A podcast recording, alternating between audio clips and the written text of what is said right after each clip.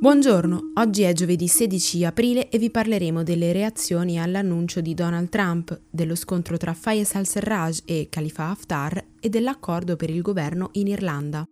Questa è la nostra visione del mondo in 4 minuti.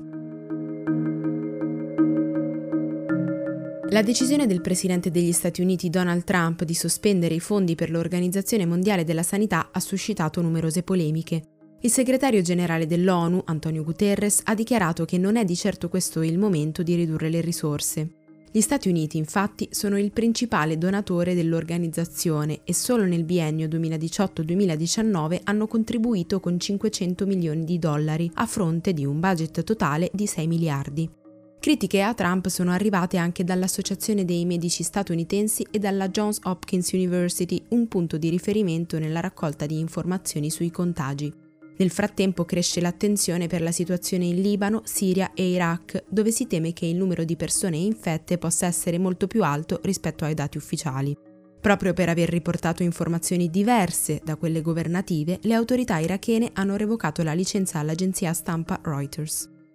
Intanto, in Nuova Zelanda, la Premier Jacinda Ardern ha annunciato che, in solidarietà alle persone più colpite dalla pandemia, per sei mesi ridurrà del 20% il proprio stipendio e quello di ministri e dirigenti pubblici.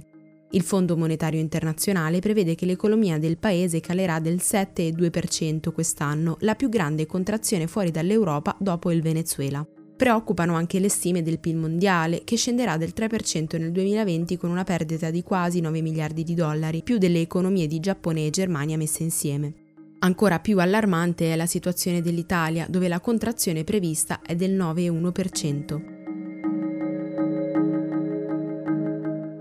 A un anno dall'inizio del conflitto civile e dopo la riconquista di città strategiche come Sorman e Sabrata, il presidente del governo di accordo nazionale libico, Fayez al-Serraj, ha accusato il generale Khalifa Haftar di aver approfittato della pandemia per violare la tregua e bombardare la capitale Tripoli, colpendo persino l'ospedale pubblico. In diretta nazionale, circondato dai suoi militari, ha annunciato che non contratterà più con l'avversario, secondo quanto riporta Repubblica.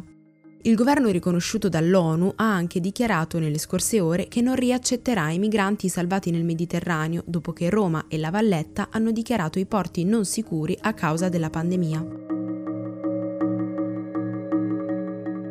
Leo Varadkar, che ha governato l'Irlanda fino allo scorso febbraio, ha raggiunto un accordo con l'avversario politico Michael Martin a capo dell'opposizione. I rispettivi partiti, Finn Gael e Fianna Fáil, si alterneranno al potere per i prossimi cinque anni in un rapporto tra pari. L'alleanza si è resa necessaria perché le elezioni di inizio anno non hanno decretato un reale vincitore. Il partito più votato è stato Sinn Féin, una forza unionista che però non è riuscita a formare una coalizione per via della reticenza degli altri partiti ad allearsi con chi accusano di avere legami con l'IRA, il gruppo terroristico. I due partiti che si avviano a governare il paese nei prossimi anni hanno dichiarato che cercheranno comunque il supporto dei gruppi minori come laburisti e verdi. Amazon ha licenziato due dipendenti di un magazzino di San Francisco per aver denunciato l'insufficienza delle misure di sicurezza a tutela della salute dei lavoratori durante la pandemia. Le due avevano lanciato una petizione interna che chiedeva maggiori protezioni dal coronavirus e in passato si erano spese per incrementare gli sforzi di Amazon contro il cambiamento climatico. Un portavoce del colosso del commercio online ha confermato che la causa del licenziamento è stata la violazione ripetuta della politica aziendale che vieta ai lavoratori di commentare pubblicamente ciò che avviene tra le mura della compagnia senza il suo permesso. Recentemente altri due lavoratori, uno nello stato di New York a marzo e l'altro nel Minnesota a inizio settimana, sono stati lasciati a casa per aver richiesto maggiore protezione contro il coronavirus. Per oggi è tutto, da Antonella Serrecchia e Rosa Uliassi, a domani.